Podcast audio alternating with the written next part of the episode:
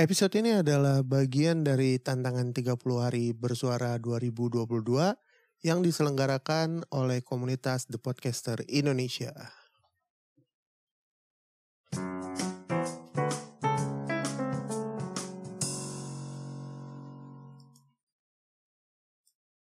Bohemian Rhapsody. Ya, kebetulan gue baru sadar ternyata gue belum bahas film ini. Jadi film yang rilis di dua ribu delapan belas kemarin itu cukup membuat orang geger ya, khususnya dengan aktingnya si Rami Malek sebagai pemeran utama. Nah, uh, sebelum kita lanjut ke pembahasan, gue mau ngingetin ini adalah bagian dari episode dari tiga puluh Hari Bersuara dua ribu dua puluh dua. Sebuah tantangan dari The Podcaster Indonesia. Jadi nikmatin aja. Mungkin akan ada beberapa perbedaan. Karena gua mencoba konsisten dengan memberikan uh, durasi yang lebih pendek. Jadi uh, effortnya gua harap meskipun tidak selama dulu, tapi bisa tetap maksimal untuk upload setiap hari. Oke, kita lanjut ke pembahasan Bohemian Rhapsody.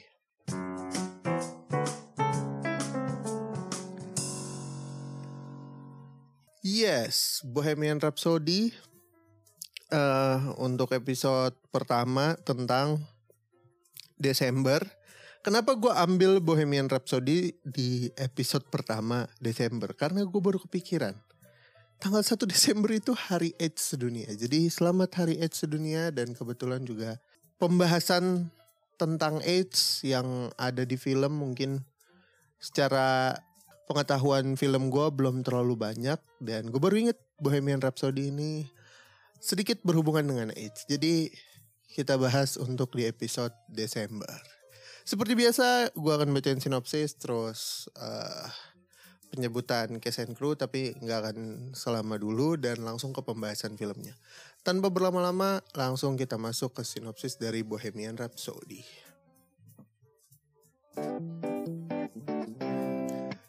Sinopsis dari Bohemian Rhapsody. Ini gue bacain aja versi I M D B. Jadi sinopsisnya kalau diterjemahin tuh jadi gini, kisah band rock Inggris legendaris Queen dan penyanyi utama Freddie Mercury menjelang penampilan terkenal mereka di Live Aid tahun sembilan belas delapan puluh lima.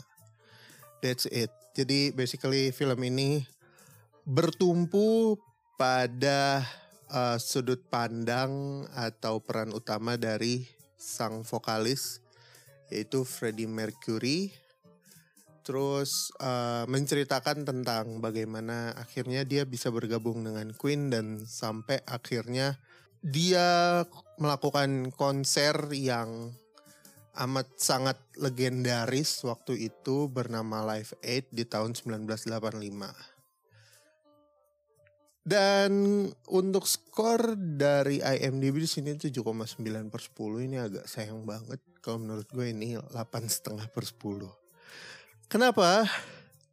Tunggu di segmen selanjutnya karena segmen uh, selanjutnya gue akan bahas lebih lengkap di pembahasan filmnya. Tapi sekarang kita masuk ke segmen dua yaitu uh, pembahasan cast and crew.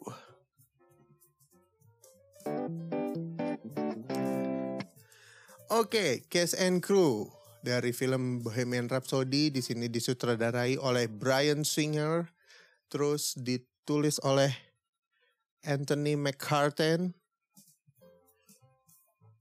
terus Peter Morgan, sama screenplay-nya dari Anthony McCarten.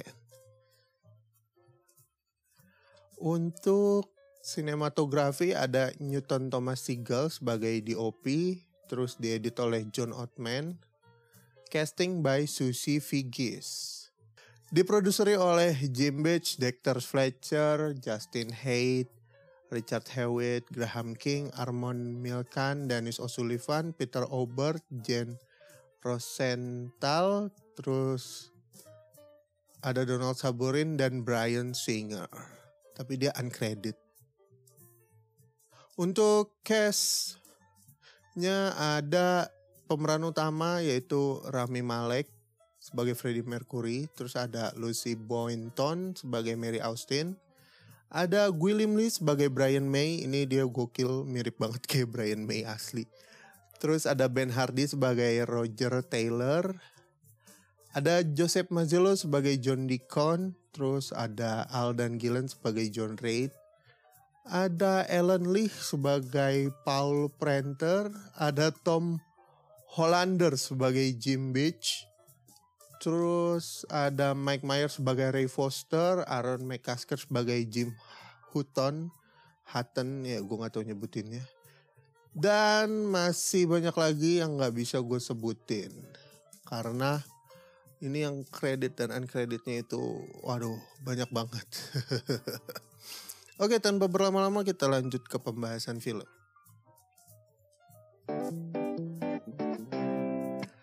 Bohemian Rhapsody, seperti yang tadi kalian dengar bahwa film ini mengisahkan tentang band Queen yang bertumbuh pada penyanyi utama si Freddie Mercury. Jadi seperti yang kalian tahu, Freddie Mercury itu uh, adalah vokalis yang apa gue mau nyebut liberal tapi kayaknya bukan kata-kata yang tepat, uh, hedon, nah punya gaya hidup hedonisme.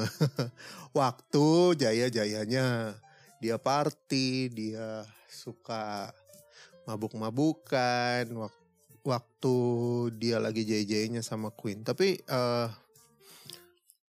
mungkin dari hal itu akhirnya dia terkena penyakit yang sampai sekarang belum ada obatnya, yaitu AIDS. Kita balik ke film. Uh, filmnya mengisahkan full uh, cerita bertumbuh pada Freddie Mercury. Bagaimana cara dia menghadapi orang tuanya terkait uh, jalan hidupnya. Men- untuk menentukan jalan hidupnya. Terus gimana cara dia tiba-tiba ketemu Queen. Terus berlanjut ke album pertama, eh, ke petualangan-petualangan bersama Queen, penolakan-penolakan label, jadi rebel hingga akhirnya menuai kesuksesan. Secara plot film gue suka banget dengan film ini karena terstruktur gitu. Eh, dia gak lompat-lompat dan secara penjelasannya cukup bagus. Kayak tidak meninggalkan tanda tanya. Ketika gue nonton ini, storyline-nya benar-benar full maju. Uh, meskipun mungkin ada beberapa plot hole yang uh, bikin gue penasaran kayak kehidupan dari personil-personil lainnya. Tapi karena ini tumpuannya di Freddie Mercury, semuanya terasa jelas gitu loh. Terus secara film, dari cerita udah oke, penampilan aktornya bagus, cara pengambilan gambar, editing, terus suasana dibangun sesuai dengan pada tahunnya. Dan yang paling epic adalah ketika mereka di istilahnya me, membuat ulang adegan pembuatan lagu Bohemian Rhapsody yang sekeos itu. Tapi ya seperti yang kalian tahu, hasil lagunya adalah seperti itu, yang mana lagu itu adalah salah satu lagu legendaris. Seperti pada film-film, tentunya bukan cuma kemenangan yang ditampilkan, tapi juga ada kekalahan, kesulitan, terus kegalauan yang ditampilin di film ini. Hingga akhirnya ketika puncaknya itu pas si Freddie Mercury itu mengidap penyakit AIDS dan dia bisa dibilang akhirnya berbaikan dengan grup bandnya untuk uh, manggung di festival terbesar yaitu Live Aid. Jadi Live Aid ini adalah pagelaran musik rock kolosal yang diadakan tanggal tiga belas Juli sembilan belas delapan puluh lima. Acara ini diadakan untuk mengumpulkan dana bagi penanggulangan kelaparan di Ethiopia. Konsernya diselenggarakan di Wembley, terus uh, ada juga Stadion J F K dihadiri oleh puluhan ribu orang. Dan disiarkan langsung ke kota-kota besar dari Sydney dan Moskow. Dan konser Live Aid ini tercatat dalam sejarah sebagai siaran langsung terbesar dalam sejarah pertelevisian. Dengan sekitar satu koma sembilan miliar pemirsa di seratus lima puluh negara yang menyaksikan tayangan secara langsung di T V. Kurang lebih kayak gitu. Jadi uh, sorry tadi informasinya kurang tepat. Live Aid ini untuk penanggulangan kelaparan di Ethiopia. Kayak gitu.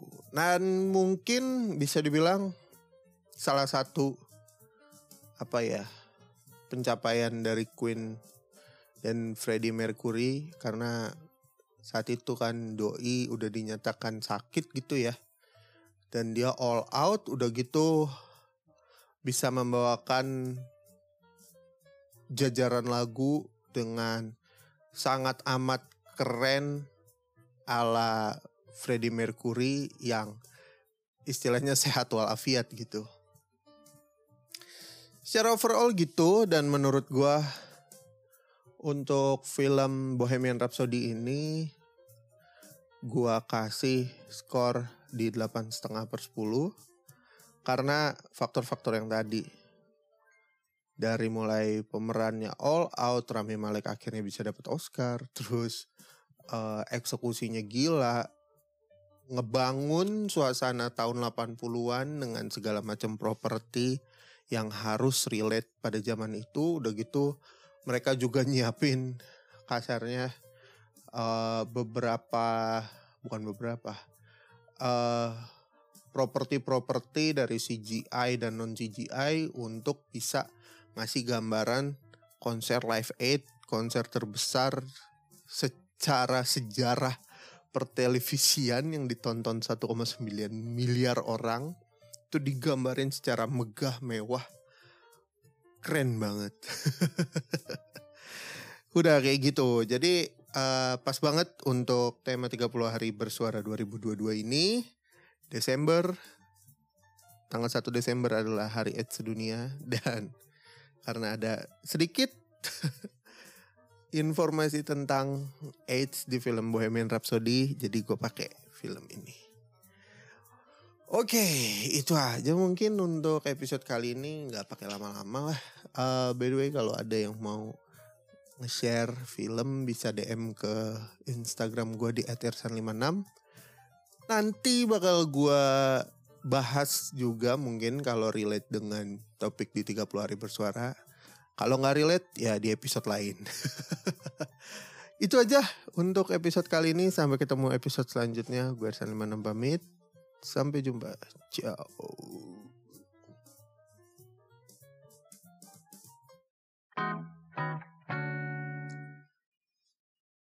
Oke, thank you yang udah dengerin podcast Movie Corner Indonesia. Sampai ketemu lagi di episode selanjutnya. Follow gue di at irsan lima enam. Bisa langsung D M rekomendasi film ke situ. Terakhir, gue irsan lima enam pamit. Ciao.